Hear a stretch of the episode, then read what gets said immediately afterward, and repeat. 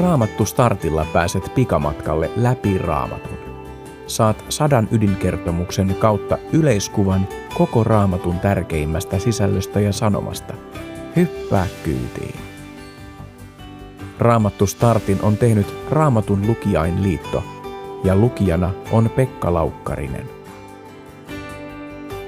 Vanhan testamentin aloittavassa ensimmäisessä Mooseksen kirjassa luvusta 12 lähtien kerrotaan Israelin kanta-isistä, eli patriarkoista. Heistä ensimmäinen Abraham sai Jumalalta lupauksen maasta, kansasta ja siunauksesta. Monien mutkien kautta nämä antamat lupaukset alkoivat toteutua.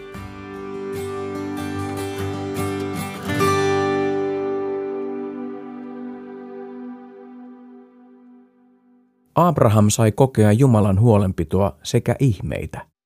Eikö aivan sama Jumala vaikuta myös meidän elämässämme? Luen ensimmäisen Mooseksen kirjan luvusta 21. Herra piti huolen Saarasta, kuten oli sanonut, ja täytti antamansa lupauksen. Saara tuli raskaaksi ja synnytti Abrahamille hänen vanhoilla päivillään pojan. Se tapahtui juuri siihen aikaan, jonka Jumala oli ilmoittanut. Pojalleen, jonka Saara oli synnyttänyt, Abraham antoi nimeksi Iisak. Kahdeksantena päivänä Iisakin syntymästä Abraham ympärileikkasi hänet, kuten Jumala oli käskenyt. Abraham oli satavuotias, kun hänen poikansa Iisak syntyi.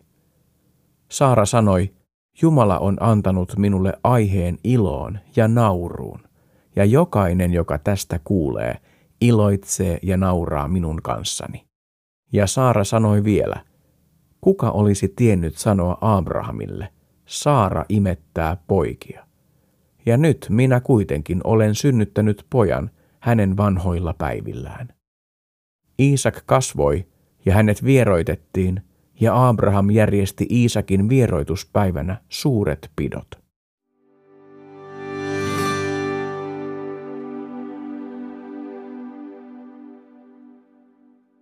Mahdotonta. Näin ajattelivat varmasti kaikki ne, jotka tunsivat Saaran. Hän ei ollut nuorenakaan voinut saada lapsia, saati sitten nyt, satavuotiaana. Hänen ikäisillään oli jo lapsia ja lapsenlapsia monessa polvessa. Mutta Jumalan lupaukset eivät ole sidottuja inhimilliseen mahdollisuuksiin. Hänelle mahdotonkin on mahdollista. Saaran ja Abrahamin tuleva lapsi syntyi Jumalan lupauksen voimasta. Pettymysten ja epäilysten täyttämien vuosikymmenten jälkeen Saarasta tuli Israelin kansan kantaäiti Jumalan ihmeen kautta. Saara ja Abraham saivat nähdä, että Jumala teki sen, minkä oli luvannut.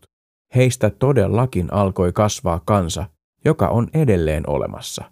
Israelin kansa, eli juutalaiset. Sen olemassaolo perustui Jumalan rakkauteen ja kaikkivaltiuteen.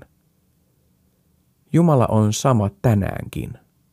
Mahdoton on hänelle edelleenkin mahdollista. Jumalalle umpikuja ei ole koskaan lopullinen, vaan se on mahdollisuus saada ihmiset kääntymään hänen puoleensa ja lopulta oikeaan suuntaan. Ihmeiden aika ei ole ohi.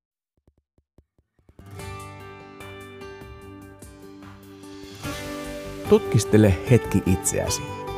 Osaatko iloita siitä hyvästä, mitä jollekin toiselle tapahtuu? Miten tätä taitoa voisi oppia lisää?